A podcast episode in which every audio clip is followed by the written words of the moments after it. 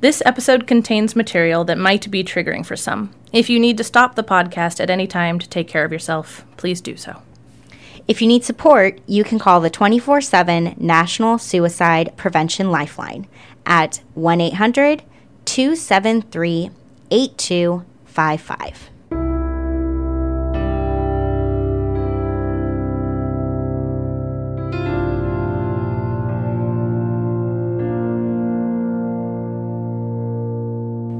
Dialectical behavior therapy was created in the 1980s by Marsha Linehan in Seattle, Washington.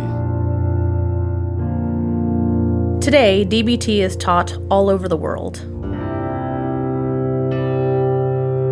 We're two therapists who believe everyone can benefit from DBT skills. I'm Kate. I'm Michelle. And, And this, this is, is DBT and me. Hello, everybody. Hi, guys. I was right on cue. You were right on cue. Um, though I can't tell because Michelle's internet is terrible today. So, God, it's just the worst. so sometimes I'm just sitting here going, I'm sure she's talking. It is a podcast, after all. I know. It is a podcast, so one imagines she's talking. And that's all you have to do. You can only imagine it since you never see us. Which is why our hand gestures are meaningless. No, Weird model and introduction. Anyway, we are talking today about something that I would say is, I don't know, halfway skill, halfway concept.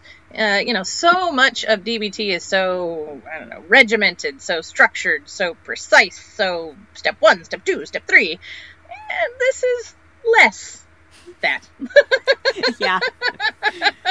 which I think is kind of nice. but does mean, I don't know, today's episode I'm going to say is a little bit more freeform I would agree with many that. of them will be.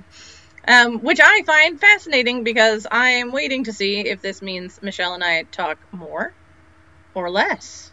Who knows, We'll see. folks? Who knows? Stay tuned Keep listening. to see how long this episode is. Also, I'm so sorry. I just had lunch. Apparently, I just need to clear my throat 1,800 times, so my apologies. I need to clear my throat too. I'm going to do it right now. I legitimately did. And I know, and I sound like I'm trying to interrupt you even when I'm talking. Anyway, Michelle, no. so, the thing we're talking about today has kind of two different names, and Michelle and I, talking about it before the episode, realized that she's going to be talking about it more in one regard, and I'm going to be talking about it a little bit more in the other, so it kind of works well. The two terms that this thing goes by are ride the wave or urge surfing. Um, and yeah, it's useful when high emotions I don't know, start to drive the bus.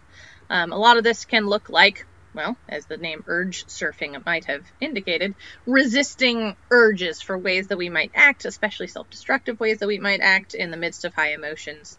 But also, it can just to be, just to be, it can just to be about, um, my terrible Italian accent. No, it can also just be about, uh, you know, letting an emotion rise, peak, and fall so that I don't know, you can find your wise mind a little bit more easily, right? It can be really hard to find our wise mind at the peak of an emotional experience. Oh, yes. Somewhere between extraordinarily difficult and impossible. Yep. so you might have to engage with this concept slash skill a little bit when you're needing to seek out your wise mind in particularly tough or especially emotional situations. So Mm, yeah. there you go. I'm not even sure what module this falls under because I do remember this being talked about um, back when I was taking the girls who lived at Phoenix House to DBT groups. Like, this was a thing that I think was talked about more in the first manual, but I looked in the 2015 second edition manual that Kate and I use and lots of other DBT facilitators use, and I looked in the glossary for Ride the Wave and I couldn't find anything. Really? Yeah, I couldn't find anything. I'm guessing it's in the emotion regulation module. It's got to be. But there's a reason why we haven't talked about this skill up until this point because, again, it doesn't have a ton of direction. And where is it? It just hides somewhere in the DBT. I remember being taught it too. I mean, Mm-hmm. but that was a number of years ago. Yeah. 17 years ago that I went through DBT. Mhm. so, I don't know. Yep. But I remember being taught it. Yeah. So it seemed important to include it somewhere in the podcast, but there's a reason why this is maybe coming more towards the end after we've worked through a lot of the other skills because it's often forgotten about or not talked about as much. And yeah, I think a lot of people really like this skill and gain a lot from using it. I think so. this is one of the more, and you correct me if you think I'm wrong, Michelle, but I think this is one of the DBT skills that gets utilized more by non DBT people. Yes. Like, I think a lot of therapists and people are aware of the skill that are not DBT focused, oriented, what have you. I think this one is a, I don't know, a broadly applied skill. Yes, I would totally agree with that. And I'm already bracing to talk a lot. I can I, I just feel it. I'm about to talk a lot. Um so right like with this idea of ride the wave or urge surfing, um I was really first introduced to this idea when I was getting trained to work at Phoenix House. And it wasn't talked about in the context of DBT, as you were just saying, Kate. um, because I had to go through this two day training that basically, I mean, it encompassed a lot of things, but it was all about de escalation. So when you are in the presence of uh, someone, whether it's a child, teenager, adult, whoever, and they are escalating, how do you bring them back down? And that was where I learned something that we shared on a previous Q and A episode with the person in Australia who was working in the um, Oh, mental yeah, health unit at a hospital, I think, of like to not say the word calm down, like to not say that Oh, yeah. phrase, and to keep your commands five words or less. There were lots of different strategies that we talked about in this training, including how to put people in literal physical holds if they were coming at you to assault you. Um, because that was definitely a thing that I had to use if a girl was coming to punch me. Oh, yeah. Wait, did you ever have to use it? Oh, yeah. Oh, yeah. What? Mhm. Yep. I had to use holds fairly often, mostly two person holds, where we were trained in how to, like, basically get someone on the ground safely or how to get them up against the wall. Um, thankfully, I never had to use the skills I learned to get out of having my hair being pulled or to get out of being bit. I never got bit, and of that I was very proud. Did you ever get punched, or were you always Nope. able to restrain them? I had, okay, I'm totally going off on a I know, totally but, I'm so but I want to. Okay, so there was one day where it was snowy out, and we had this one girl. She was like the youngest girl we had. She was like eleven, but she was Okay. a she was a bigger girl for her age. I mean, I'm pretty small. I'm five one. She was taller than me. Um, and she was having a day. Things were not going well. And she went outside, and we had, I don't even know why we had them. Nobody used them, but we had these patio chairs Oh yeah. and she picked up one of the chairs and she was about to come at me with this chair. I mean, it was pretty scary. And a voice came out of me that I've never heard before. and I said her name and I said, put the chair down. But I said it in this tone of voice I didn't even know that I had. And she did. Otherwise, Nice. I think I probably would have gotten fucked up that night. Um, and I would have gotten pretty hurt. Um, I had a girl put a pencil against my throat once, trying to be threatening. Um, you know, but I, I I did think have a girl punch me the arm once, but that was not too bad. Like I, I don't know. I Oh was my gosh! Relatively right, someday I'm gonna have to get more of these stories. I realize there's a lot I don't know about that. yeah, they they are some pretty good stories. I'm not even gonna lie, they are good stories. Um, so back to what we're I guess here to talk about. Um, so I was in this training and we talked about how it works when people get escalated and then how to bring them down. And the general neuroscience behind this is that right, something happens. An event, there's a trigger. There's always a trigger. something happens that is the cause of this person escalating. Sometimes it's really hard because some triggers are super obvious, some triggers are very subtle. A trigger Yeah. might be somebody having a thought about something or having a memory. Well, you can't see that, you know? yeah, you aren't always on the outside. You may not know. What the yes, you may not know what the trigger is, but someone has a trigger And then basically, there's kind of this ramping up period. And we talked a lot about this working at the group home of like, that's the time to try some of these strategies. Like, try to notice a person's cues when they're getting a little agitated or something's happening, where they're starting yeah. to get overwhelmed. And that's the time to try to intervene. So there's this ramping up. And then you reach the peak. If, if, you try something in the ramping up stage and it doesn't work, then the emotion is only going to build, they're only going to escalate yeah. more, and they're going to eventually reach this peak. The peak is when they are punching you in the arm or whatever it is. Like that's yeah. when they're at their peak. That's normally what we would have to put them in a hold is because they're about to harm themselves, another girl, us, whatever it is. So things reach this breaking point. You know, they're throwing something. That's the peak. And then a lot of times people come down remarkably quickly. Not always, mm-hmm. but sometimes. Like that I'm thinking of the girl who punched me in the arm because that was like my first week and I was driving and oh, she no. punched me in the arm. And again, it didn't hurt all that bad, but I was just shocked. And I yep. just looked at her and I said her name and I was like, ah! you know, and she just immediately she like as soon as she punched me, she was done. It was crazy, you know, like that is intense. She did the thing that she wanted to do, and then she was done. um, and this is what would happen a lot of times when girls would have to be put in holds. Is not always. I mean, they would a lot of times try to fight to get out of the hold. They didn't normally have to be in a hold for more than two minutes.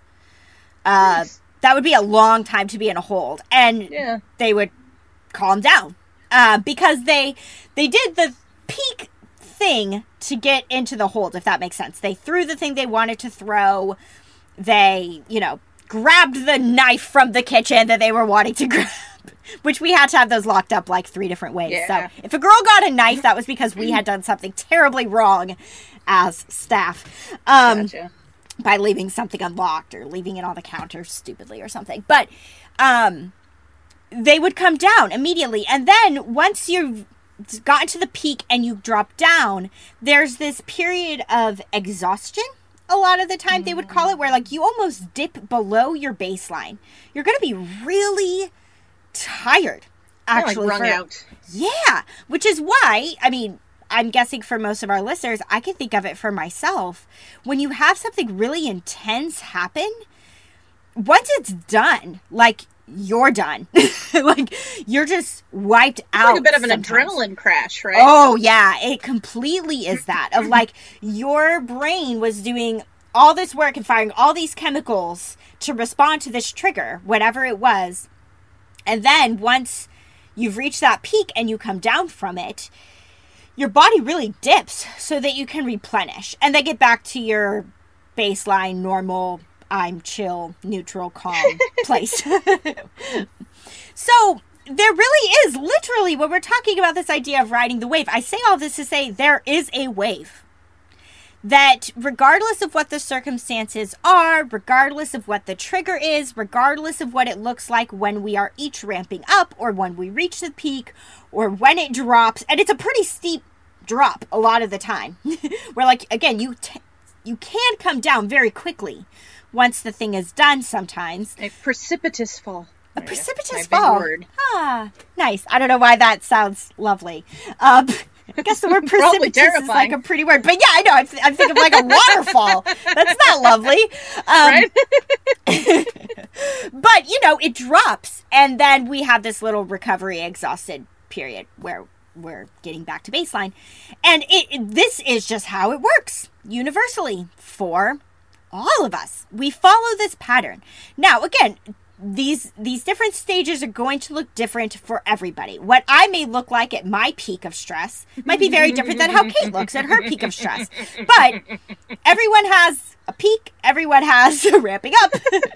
we all reach certain points. Um, and it's one of those things where when it comes to riding the wave, um, don't get me wrong, like DBT has skills that very much help with this, where like when you are at your peak, mm-hmm. what can you do? And a lot of DBT skills really target when you sense yourself ramping up, what can you do? um, mm-hmm. you know, tip can be very helpful when you are at your peak. Uh, for example, that's, I would say, the main one. But sometimes it happens where, you know, when we reach the peak, we don't always stay there for very long. However, mm-hmm. what happens when we are at our peak can have some pretty devastating consequences occasionally. Um, and then we have this, I like how you put it, Kate, this adrenaline crash. And then we're left to deal with those consequences sometimes. Yep. so it's it can be too ambitious sometimes to expect that we can always intervene when we're at the peak because it can be so rapid and so fast that we do the thing and then it's done. It's like, whoa, what just happened? Um, so it, this is where this idea of ride the wave is really just about recognizing that this is kind of the f- flow.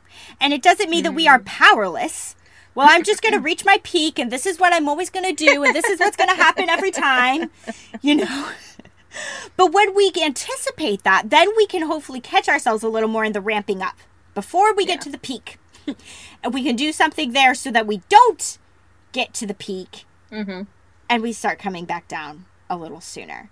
Um, I'm going to pause here before I go into my personal sharing. Do you have anything okay. else to add to this, Kate, or any thoughts about what I'm I realize that, I mean, we, I think perhaps in oversight, don't have a specific space in here where we describe as best we can, like the actual process of riding the wave, like what mm-hmm. you might do physically, what, like, stuff like that.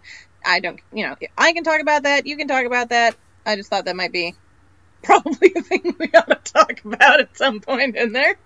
Um, otherwise, no, I think neuroscience wise, you got it pretty nailed. Cool. Awesome. Yeah, I mean, that's a good point because we are going to talk a little bit in the second part of the episode, basically, of what we recommend to help with riding the wave. Um, that's but, true. I guess I was thinking about like what to do, like to help you do it, and not what is doing it. Oh yeah, yeah, yeah, totally. Maybe yeah. that's my that's my maybe I just didn't understand what you meant by that for the second half. So that's possible. It could just all be a big misinterpretation on my part, in which case we'd have gotten there and I've been like, oh, that. no that's worries. what we're doing. Um, yeah, definitely at the end, if you feel like there's more to be said or things okay. that we further need to address, I I definitely want to because this is this is very tricky. Um, and it's going to be so individual to everyone of like knowing what your warning signs are. And that was something we worked on a lot with the girls at Phoenix House. For some of the girls, mm. it was mm. like um, I would see it when they would start to pace or get really restless, right? They would have a hard time sitting still. And this means they were ramping up about something. And it was like, okay, so what are the, what's the thing that we're going to intervene and do here so that they don't get to that point. I think I mentioned her before. She's the one who punched me in the arm, actually. And she would just pace the backyard circles, mm-hmm. circles, circles. I would be like, hey, go take a walk. Go take a walk. And she would. And that would typically, again, kind of prevent her from getting to the peak because she'd already be coming down as she was taking.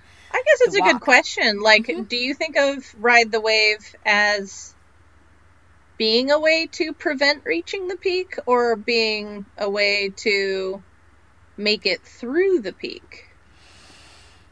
That is a very good question. yes to both. I mean, I think it's something. I think it's something. no cheating. Yeah, that is a little cheating. I just got something stuck in my throat. Oh, I'm okay. Um, I mean, I think it is something where, again, depending on what your peak is, it can be helpful and good to know how to try to prevent yourself from getting there. But I mean, I'm talking about pretty extreme peaks here, right? With the girls that I worked with at Phoenix House. It's a pretty extreme. If your peak is like, I'm going to physically assault someone, yes, like, let's intervene before that. But for some people, their peak is like, I'm going to cry. And that's their peak. Well, there may be a lot of benefit by allowing yourself to reach that peak and have that and then let yourself come down of. naturally. Yeah, that's um, so funny because I that's I thought I have sort of firmly had it placed in my head as a way to weather the peak without doing uh-huh. the thing. whatever the thing is. So in the case of some of your girls from Phoenix House, that would have been assaulting other people. I'll get Mhm. into this more later, but in my particular case, that might have been self harm, right? So it wasn't about not getting to the peak, but it was about getting through the peak without doing the thing. yeah, yeah, I guess it really can be conceptualized that way. Like, I almost imagine it as like, you know, uh, like if you're driving towards a cliff, then it could be like you take this like U turn and you don't ever get to the cliff.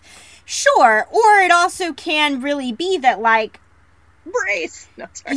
well a little bit but but also just even like you know yeah you're feeling your feelings the whole time you're Mm. you're feeling it but you're processing them differently you're making a different choice so that even if you're feeling something really strongly you're not doing the urge whatever that is um, and you might be noticing that you have that urge but you're finding something else to get you through it which is where like the urge surfing term comes from in regards to the skill of like we have these urges and how do we not act on them? And how do we just notice it? And how do we maybe probably choose another DBT skill maybe like accepts or something else to help us get through the urges so that we don't do that thing?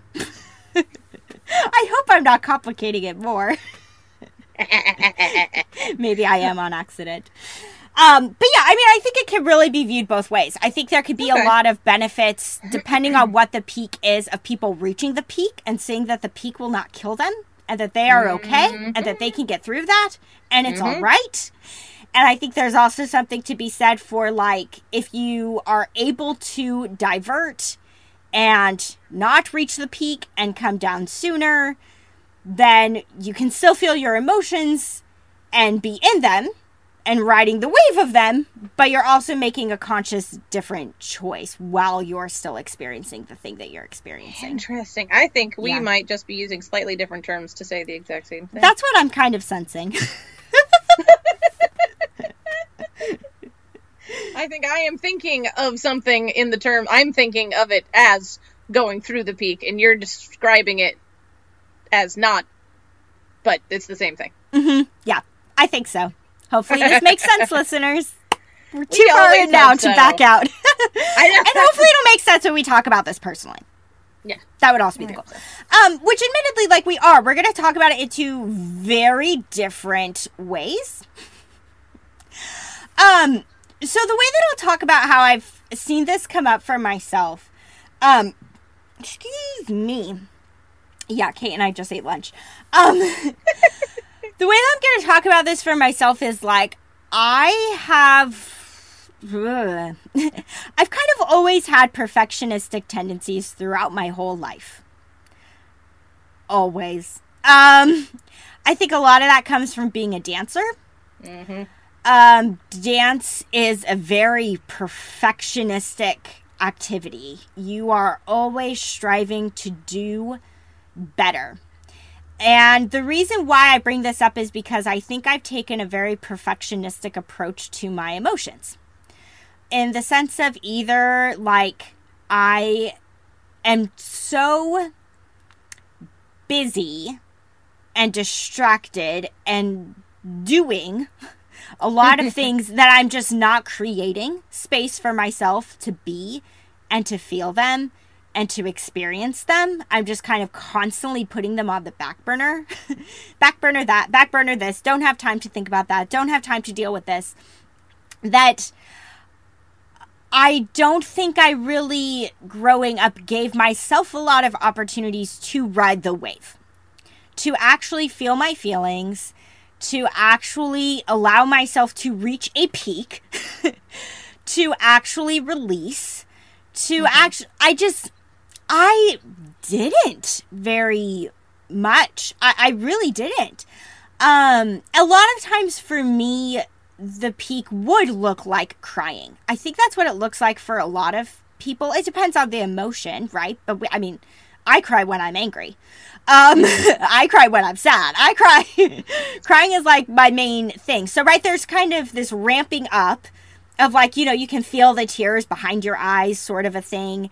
And then there's the actual releasing of it. And when the tears are actually falling, that's probably when I'm at my peak. And I just and I and I see it with clients all the time. People are absolutely terrified to get there. Terrified.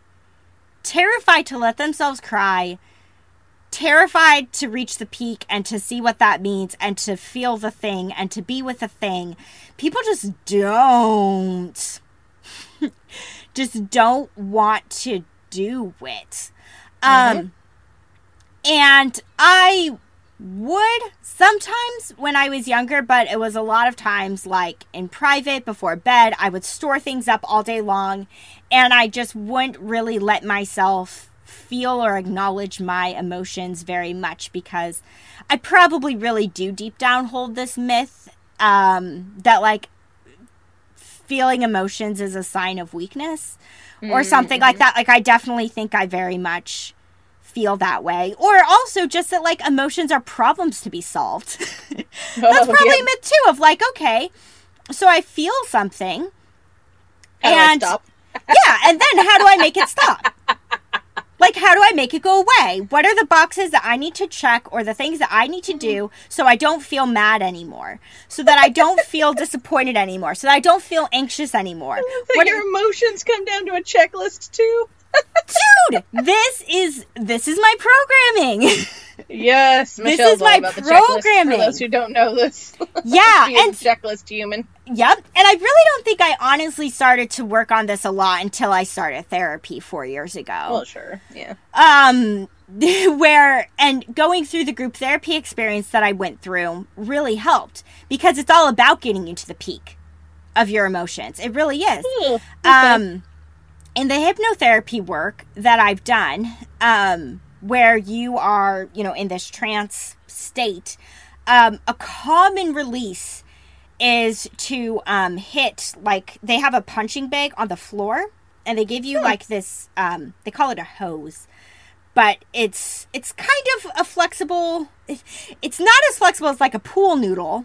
It looks like a very small pool noodle. I don't know what it's made out of because I don't know very well what materials are. But anyways, you hit the bag with yeah. this hose. And it's this energy release. And you can scream and you can cry and you can whatever it is. But you are at that peak and you release. And then almost like as soon as you do it, you do feel that exhaustion kick in practically immediately. But it was all about everything that I did at those group weekends was just feeling the peak of your emotions as much as you could feel them and seeing that it won't kill you. Like, you're okay. You can release that. You can feel that, and it's healthy.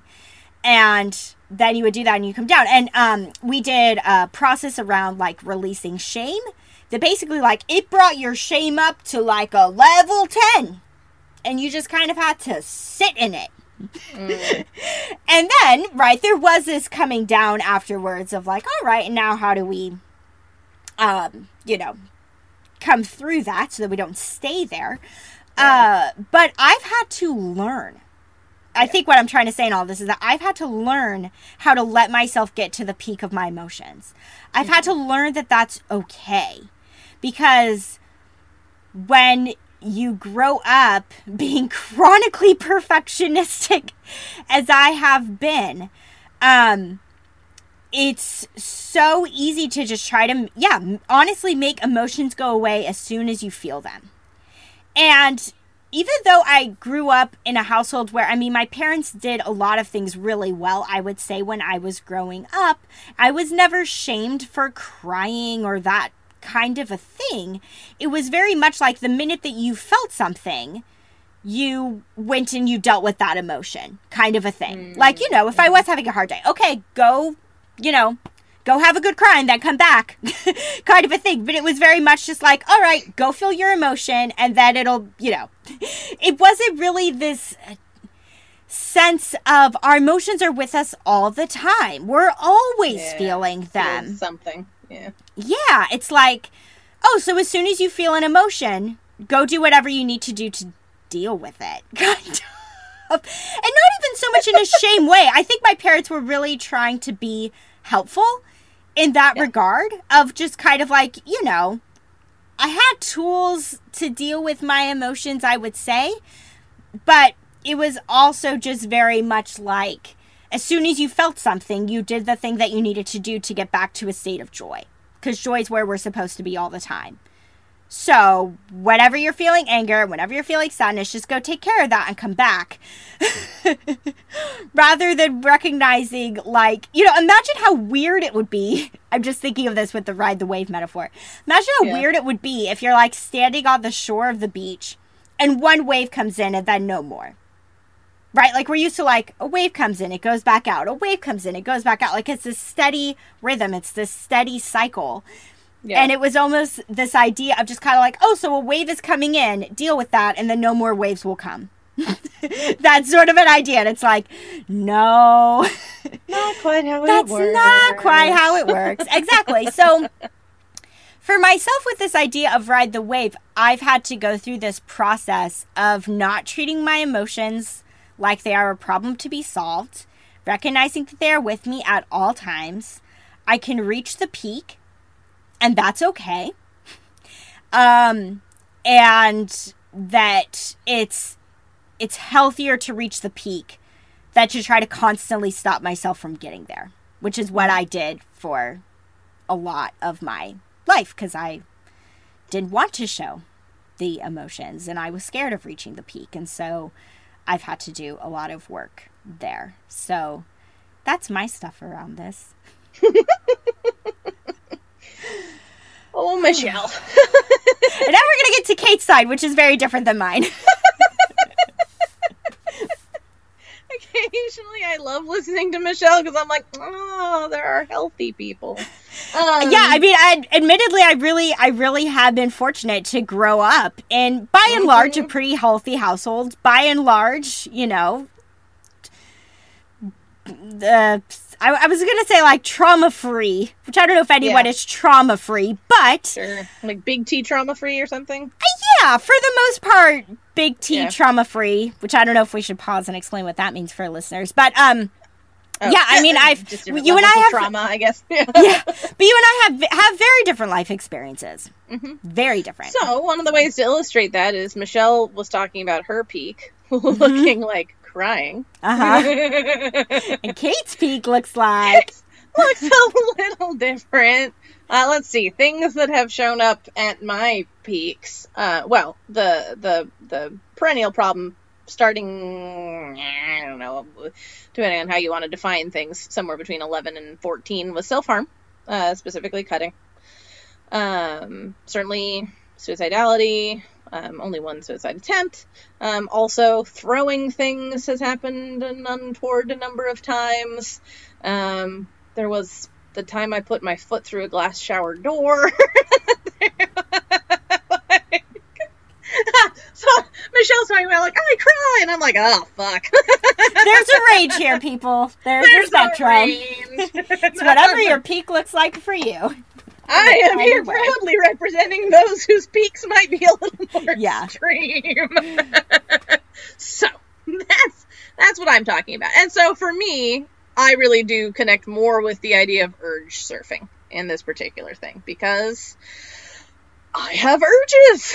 um, and there's a lot of reasons that I have gotten to those places. Um, it took a long time in my own therapy before I realized that somewhere below my I think I have a pretty damn intelligent and rational brain. There, way in the back, was hidden an idea that my emotions would literally kill me.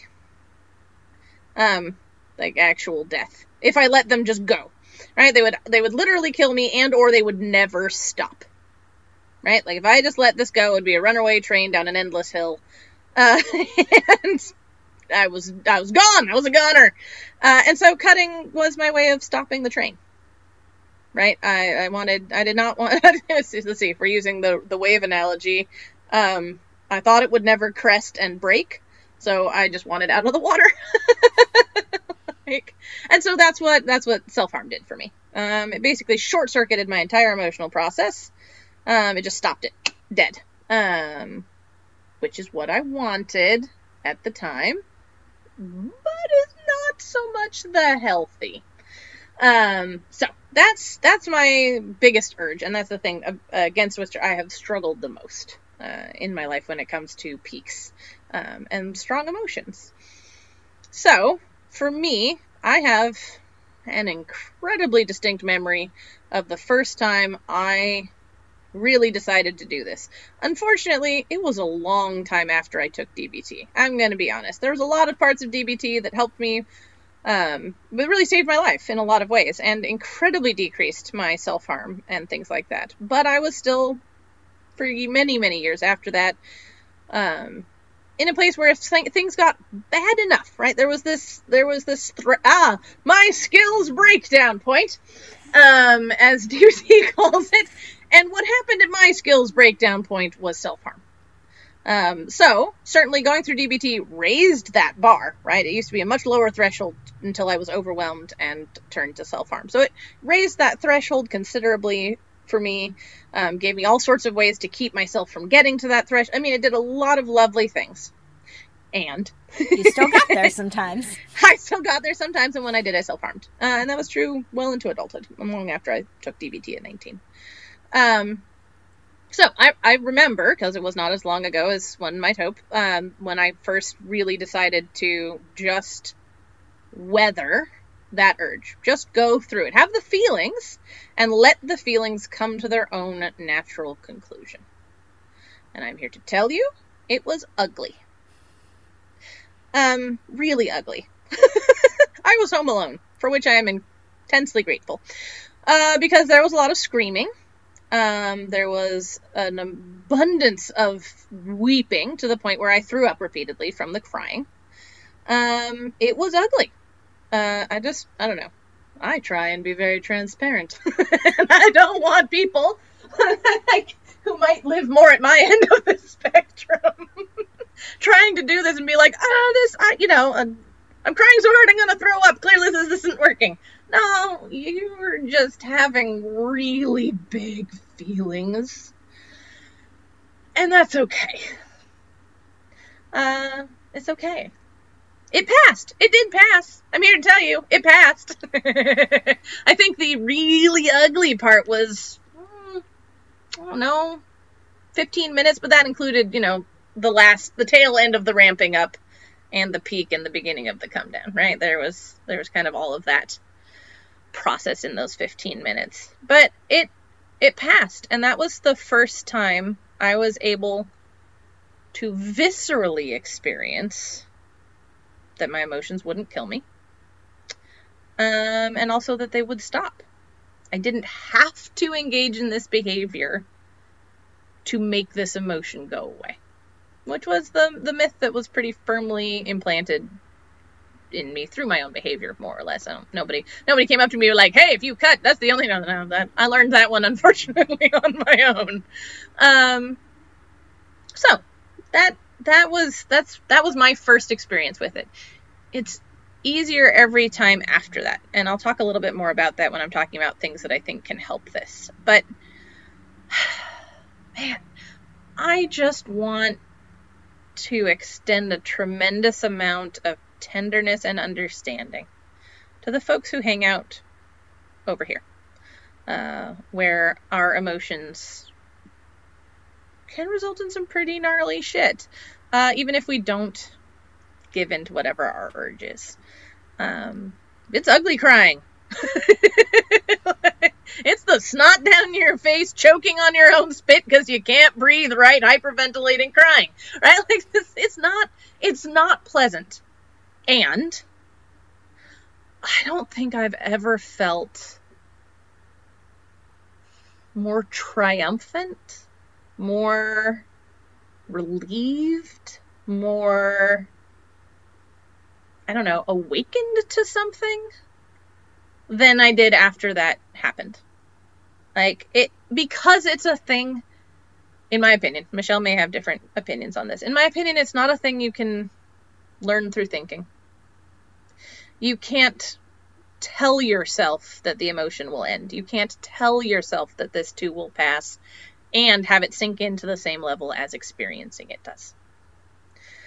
Um, because I knew, I knew, I was by the time this happened, I was in or past, at least in grad school for for therapy. Like I knew that emotions are a limited physiological process. the rational part of my brain absolutely had a handle on this fact. And that visceral place that we understand certain things did not. It was sitting back there in my brain with its arms crossed, looking at me like, "Yeah, right, bitch. Whatever you say." Like there was no, there was no belief. And that's one of the reasons to go through this is because it's a way of viscerally teaching yourself in a way that no amount of, of talking or just thinking, I think, will will do. Um, and that's one of the reasons that it becomes easier every time, right? You start to gain that visceral understanding. What's another? I'm trying to think of how I want to phrase something. Eh, oh, there you go. Like I don't know. I talk about this a lot with clients around uh, anxiety, but it can work with a lot of things. Anytime we avoid something, our brains, our bodies learn that they were correct to tell us to avoid it right? Often this is anxiety telling us to avoid it, but it can be all sorts of other things. Mm-hmm. But if there's something we're like, I don't want to do that, right, is the first feeling, and then we're like, oh, you're right, let's not do that. Then our brains and body go, oh, cool, we were right. Do that more next time. And we can get ourselves into this real cycle of avoidance. And so we have to start teaching our bodies that it's that they're wrong. we don't have to avoid this thing. Mm-hmm. Right? That level of anxiety or that level of fear or that level of, you know, whatever our emotionality is, uh, doesn't have to be avoided. It's survivable. It may not be pretty. It, may not be pretty. and it's survivable. Um, so that's yeah, my my whole personal experience with this is around self harm, I guess, and around teaching myself in that deep way that my emotions weren't going to kill me. They weren't going to last forever. And I could I could survive without self-harm. Uh and that that that changed my relationship with self-harm more than almost anything I've had happen in the whole of my journey around it was just making it through that first time where I just laid on my bed and I decided I was like, I'm gonna stick this out. It's so unpleasant, Michelle. I get it. kind of imagining in my mind as you're talking about, I'm like, yeah, sounds rough. really rough. Now, there are few things I hate more in the world than vomiting under any circumstances. Oh, that's me too. I hate. It. But vomiting because you're crying that hard, that just adds a whole nother level. Mm-hmm. Of fucking awful. So, so much empathy, right? For you folks that are out here listening, they're like, "Oh, you don't get it. You don't understand how big Can't my emotions it, can get." I get it. yep. I get it. I do. I get it. And I am I am here to tell you with literal personal experience that you can get it. You can get through it. Mm-hmm. You can survive it. So yeah. I don't know. That's what I have to. I don't know what you'd have to add to that, Michelle, unless no. you have different thoughts on it. right. It's it's your life. It's your experience that you're speaking about. Um, but I mean, just really at the, I you know you're acknowledging something that's really important, which is why I like teaching this skill again, which I struggle to call it a skill. It is, but you know it it's so much of just kind of like there is not necessarily a thing that you do it's a mindset in a lot of yeah, ways. Yeah, it is a mindset. It's it's what you were describing. I'm just like I am going to stick this out. I am I am at the peak, and okay. and I and I'm just gonna have to stay here for as long as I stay here, and I'm not gonna do the thing that I'm wanting to do right? Be that you know, cutting or uh, drinking, uh, intoxication. Or, yeah. Yep. I was gonna say yeah, using using drugs or alcohol. It um, could be using... calling that person too. Like if you oh, left a yep. relationship, but you're oh, like, oh my god, I want to, I want to talk to my ex, and you get to that peak where you're like, your fingers are about to dial that phone or like whatever whatever it is to be like i'm not and I'm yep. going to just be here in this. I'm just going to have the feelings. Horrible as ugly as place. Yep. They are. Yep. So because it, it, will pass. yeah, it's like this strange conscious choice that's again very hard to make when you're at the peak. Um, and yeah. I just thought you spoke about your own experience with it really nicely. Thank you. I, I just I don't know. I I just want everybody who's listening to feel capable Yeah. of it. Uh, I yeah, I am not going to tell you it's easy. I'm not going to tell you it's pretty. I am just going to tell you you can do it, and man, are you going to feel good about yourself when you do. Yeah. You're gonna be like, fuck yeah, after a nap. Oh, by the way, speaking of the crash, I napped for like 45 minutes when that was done. Oh yeah. I bet. I passed the fuck out. like, my body was like, we are done for a while. Yep. So, yeah, after I napped, I felt very good about Mhm. Yeah, yeah, totally. And I mean, what Yeah. you said, like, really spoke to it too, of like how I was saying earlier, like, we reach the peak, and if we do do that thing at the peak, we can drop pretty quickly. So, right, Mm-hmm. like, if you reach that peak, and if you do cut, then Yep. you probably come back down pretty quickly, of like, Pretty oh, quickly. okay, I Yep. cut, yep, better, kind of a thing. And this is just being able to be like, and yeah, I, I'm not going to drop as quick if I truly ride this wave. Like I'm not gonna drop. I I'm gonna be here for a while. I'm gonna be surfing for a bit. I'm gonna be surfing for a bit. I don't know when these when this is gonna stop, and I just have to hang in there. And yeah, as you said, when you did do that, you you know your body went through its process. You did have that exhaustion period. It just looked very different than it would normally. Yes. So. Yep. I allowed myself to have the whole process rather than Yeah. short circuiting it. Yeah. Yep. Nice. Yeah. I th- I think this is making some more sense now that we've shared a little bit more. Um, especially Fingers with you. crossed. Yeah, especially with you sharing, right? Like you said, it, it like kind of how the urge surfing can Yeah. look with it when you have a really strong I want to do this thing, which you know my experience didn't speak to. I want to do this thing. I want to cut, you know, to be able Yeah. to speak through working through it all. And there's, like, you know, your brain will tell you that it's, you know, the cutting is the only thing, or, Yep. you know, fill in the blank here with your urge. This is the Mhm. only thing that'll help. This is never going to end without it. Mhm. This, you know, I don't know. Uh, personally, I, you can also get to the, like, why, why not do it? Like, it's just other people telling you not to do it. They can go fuck themselves. this is my way of coping. Just, just also acknowledging that during that emotional Mhm. stuff, there might be a lot of um, thoughts. Though I will say that eventually I was emoting too hard to think. Turns Yeah. out when you're crying so hard you're vomiting, there's not a lot of thinking. Oh yeah, I doubt your prefrontal cortex was working very well. No, there was like not really any internal narrative. I would dip in and out of being able to have an internal narrative. Mm-hmm. Um, when my peak was high enough, there was not even an internal narrative anymore. There were Oh, only yeah. the feelings. well, right, like fight, flight, or freeze. Yep. You know? The feelings. And then it would dip a little bit and I'd Yeah. have thoughts which would push me back up again, right? And that's how it took so long. Yeah. Really. Yeah, totally. All right, so now, uh, what can you guys do? um, because I mean, as I think what it was really illustrated in Kate's story here, of a lot of it is you wait. That's what you do. You wait. and also people would be like, okay, but like what can help me wait? Um, what can I turn to or try to do instead while I'm waiting. Um, and I kind of think of this as like, how can you be with yourself in this really hard moment when you're at the peak? Um, so the thing that I want to say, and then Kate's going to share her thoughts um, and ideas, but um, you know, this idea of how to be compassionate towards yourself.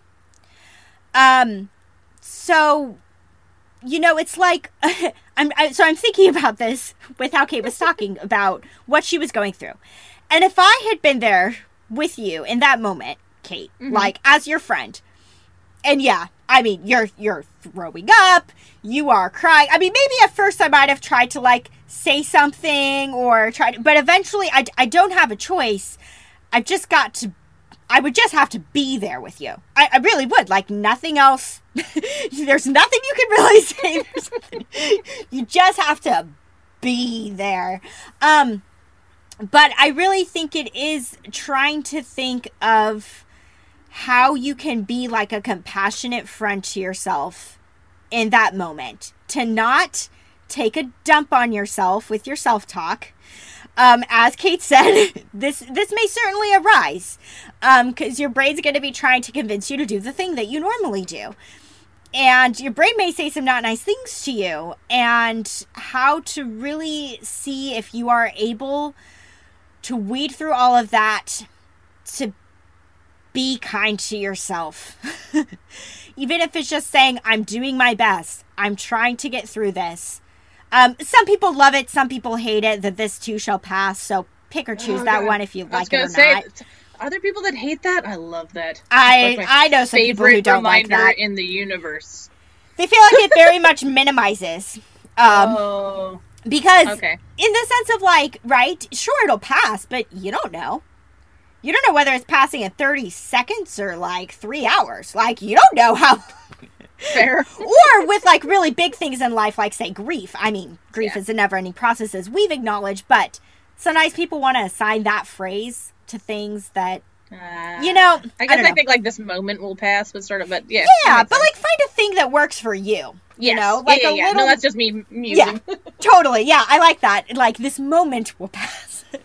Not like the stressful situation; it might stick around, but this moment may pass. Yeah, um, of having just something you can try to say to yourself that gives you some encouragement to weather the storm that you are in in that moment. Um can be really helpful. I would recommend trying to think of something beforehand. Mm. When you are calm, to do some intentional thinking or reflecting of like, what would my mantra be? What would be something that would be really helpful for me to hear when I, you know, especially if um, you are struggling with a re- with a recurrent urge, an urge that yeah. comes up for you regularly, like Kate, you know, could have done this, where in a moment when she's not triggered, not panicked, to be able mm-hmm. to say, what's the next thing that I want to try to think to myself when I'm, you know, wanting to cut. And to try to do some thinking of it beforehand so then your brain's more easily able to draw on it in that moment. It's, it still may be really hard yeah. to reach into the depths and find it, but it's more likely to be there if you've already thought it to yourself a couple times and landed on a phrase that is helpful. Um, Kate's also mentioned this before the idea of a self compassion break. Mm-hmm. Um, this is a moment of suffering. Others have suffered just as I am suffering. May I be kind to myself? Um, I've been able to pull that one out recently in a couple moments of my own suffering, you could say. And oh, I'm not happy about really your suffering, but I'm glad you pulled out the skill. Yeah, it really does help because you and I have both gone through Kate did a mindful self compassion course. I've done a mindful self compassion course as participants learning the mindful self compassion skills. And it, it, it, really does work. It's three simple sentences, but they are powerful sentences. Mm-hmm. Um, so that can be something helpful to tell yourself while you're waiting for the urge to pass um, mm-hmm. is to have some kind of mantra or phrase you can tell yourself, perhaps on repeat. Or if there's a song that you like, start playing the song on repeat. Mm-hmm. Like something to give you some encouragement or some fortitude while you're while you're in it is what I recommend. I like it. So let's see a couple of different thoughts. One is so it also this is depend this is going to depend on how strong your emotion is and how strong your urges is, etc. If you can, being literally grounded can help, right? Like have your feet flat on the floor mm, or yeah. like lay on the floor or do something so that you're grounded on a very literal sense. Um, breathing exercises, right? Slow, deep breathing, you know, concentra- concentrating on breathing out for longer than you're breathing in. Um, if the trigger is like a situation that you're literally in if you're capable of stepping away, of not being in it mm-hmm. anymore. That gives you a better chance, right? So there's there are some I guess I would just say really basic things to help yourself with weathering it. Now eventually, I don't know if you're anything like me, the emotion may get to a point where you just yep, you you are not capable of breathing exercises anymore. Mm-hmm, yeah, like or other things like that. In which case, it's just yeah. See you on the other side, my friend. Good journey, right? Like, uh, but, um, you know, if you're a little bit lower uh, of a eh, if you have lower peaks, um, or if you catch yourself earlier in the process. Yeah. Uh, then doing things like getting grounded, doing breathing. Some of Michelle's mantras also, or ones that you come up for yourself. A lot of these can be really helpful, especially in that early part of the process. Um, and then I would say, it's so funny, my note just says practice, practice, practice.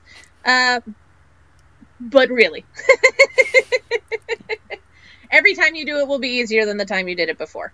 Uh, there might be a little bit of backsliding if you were doing it about one thing and then try it on a different thing, right? I don't know. It depends on how ingrained, how different your reasoning for the urges are, or how different the triggers are, or how different um, sort of your self talk is around those different things. So you know, if you if you've done you know practice three times around cutting, and then you try and do it for calling your ex, you may find that you're not as far along the process with a different urge. Um, if you self harm in multiple ways and you've been practicing one way, chances are I, I, I would say that it will cross over very well to another way of self harming. Uh, but yeah, practice. Practice if you can with ones that are smaller first, like every other DBT skill almost ever. Um, really, if you're able to practice it in less intense situations first, that's lovely. That's good. Um, but just, yeah, do it a second time. And then a third. Um, because I will tell you that while that first time for me with the self harm was, as I said, ugly, um, it doesn't look like that anymore.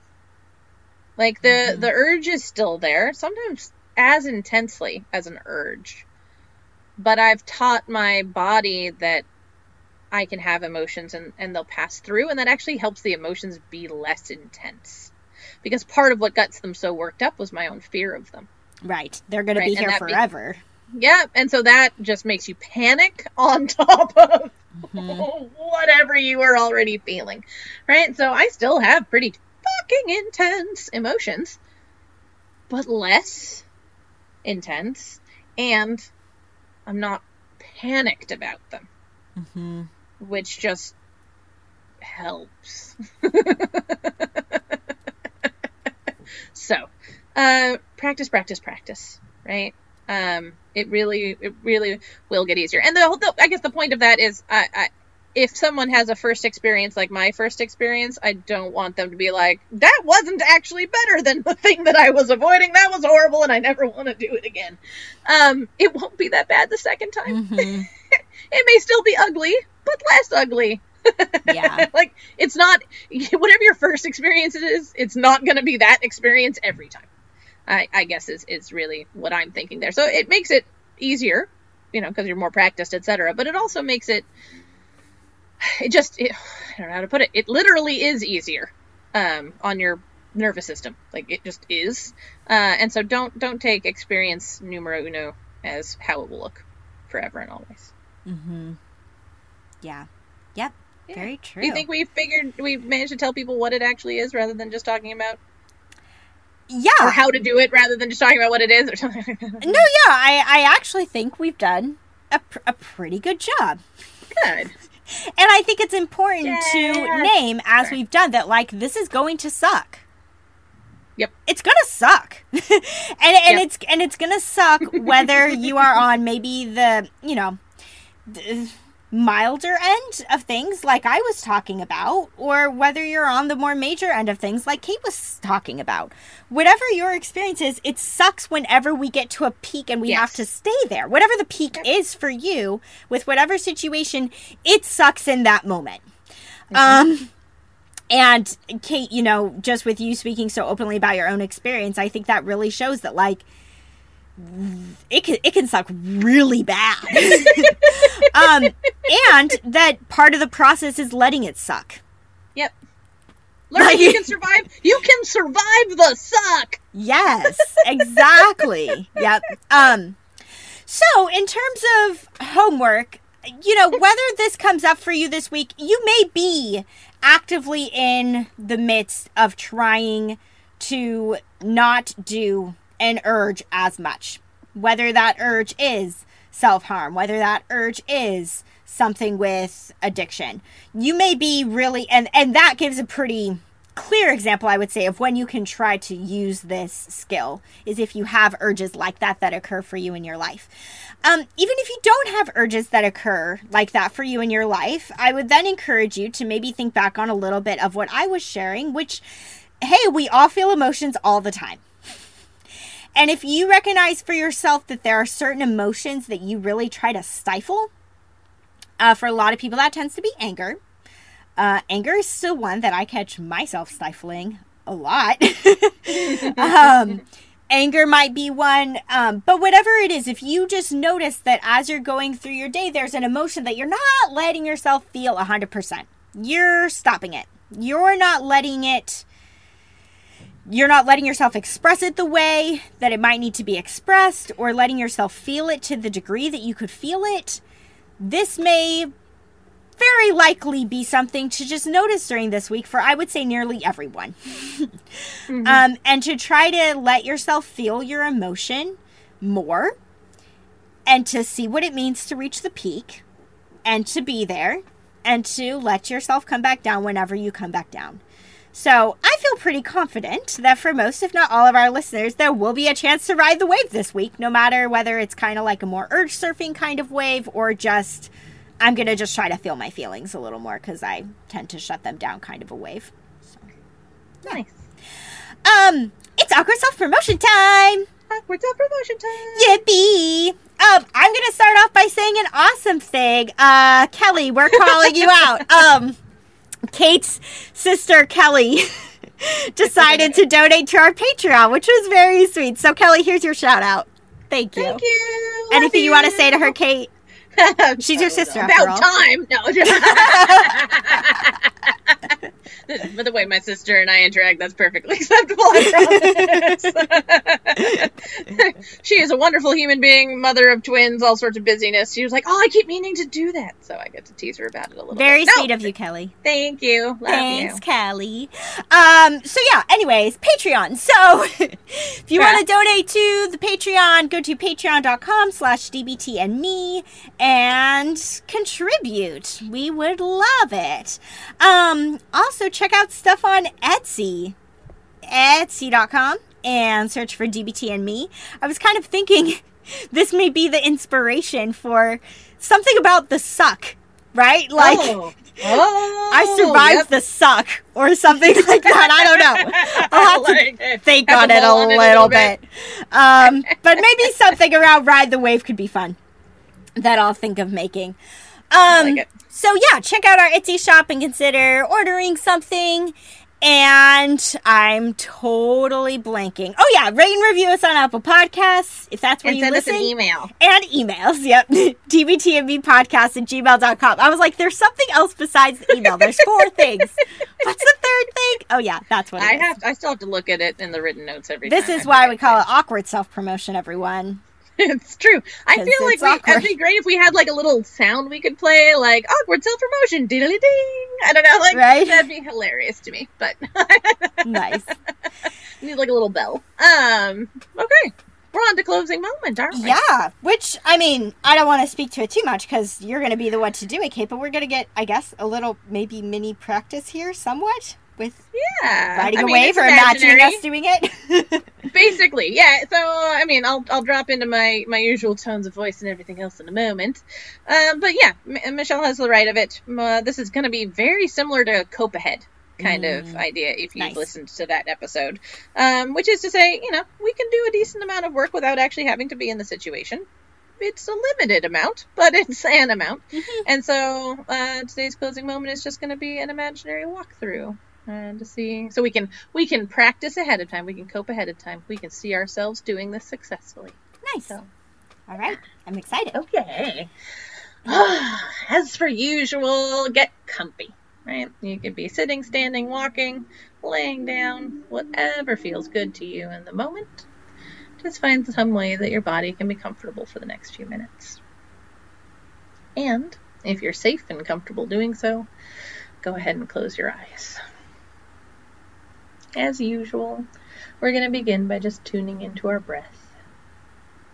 You don't have to breathe any more slowly or any more deeply than you are naturally. This is just about paying attention. This is just about focusing in on the rhythm and the sensations of our breath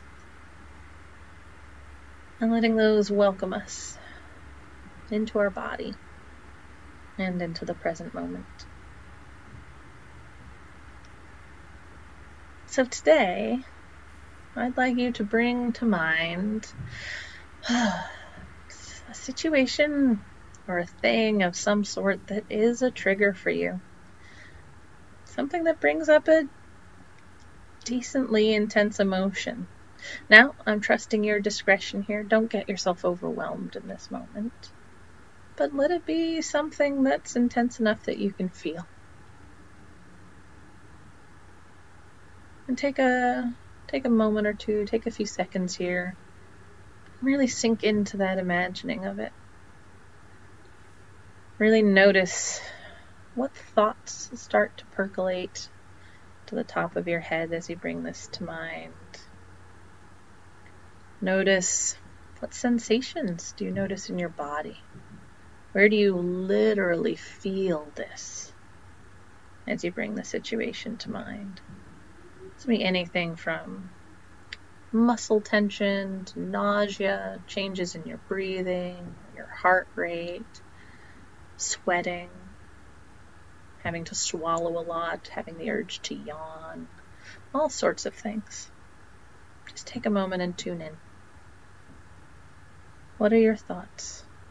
What are your feelings when you bring to mind this situation or trigger? And stick with it. We're going to let that intensify for a few seconds here. I want you to imagine, if you have it, the last time you went through this situation or trigger. What happened? How did that ramp up look and feel? How did you behave in that moment at that time? What actions did you start to take? This may have been an interpersonal interaction, so it may have been things you said or did to another person. It could have been something where you were alone. Whatever it was, I want you to remember what you started doing. This isn't the urge yet. This isn't at the peak. This is what were you doing and thinking and feeling as you were going up, as you were moving towards that peak of emotion? And now, perhaps predictably, I want you to imagine hitting that peak. I want you to try and bring as much as you can into your body and into your mind right now, the full brunt of that feeling whatever that emotion is, the full brunt of the urge without imagining taking the action. What we're doing here is practicing doing this successfully. So, anything else that you might picture yourself doing, or if you're listening and you're in a place where you can, maybe you can do it. If this is bringing you to tears, then cry. If you want to yell about something and you can, yell about it. All of these things are okay, so long as you're not engaging in that urge, either literally or in your imagination. Or, if for you there's no urge attached to this, simply imagine that feeling coming to its full bloom. Its total effect living in your body and in your mind right now. Imagine what that could feel like physically, mentally, how your body would respond, what thoughts you would have. If you just let yourself have the feelings, nothing more and nothing less. Spend a moment there.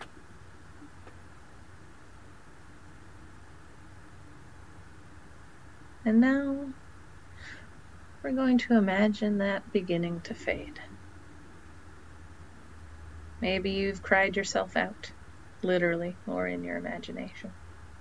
Maybe you have screamed, maybe you have punched the pillows, whatever it is that you have done to have the feeling and or to express it healthfully. And now we're going to begin to feel it draining out of our bodies. This would be a good time to take some slow, deep breaths. You might also, if you're a visual person, imagine it literally draining out of your body, seeping out from you slowly but steadily, like water going down a drain.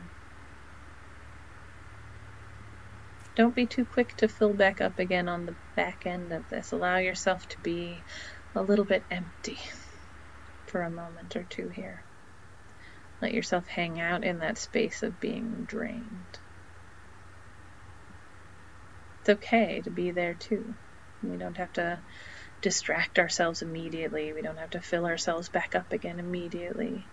Just as there was space for the ramp up and for that full bore emotion, there's also space for the void that's left after it. So take a moment to spend your time there too, to appreciate that relief and that emptiness.